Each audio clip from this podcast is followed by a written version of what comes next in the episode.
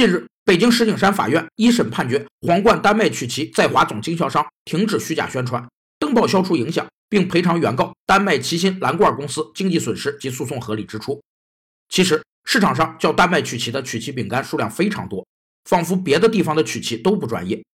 丹麦是曲奇的故乡之一，乳酪和黄油都很有名，加上丹麦精巧、细腻和富足的国家形象，会带动其产品的品牌力，进而形成了国家品牌力。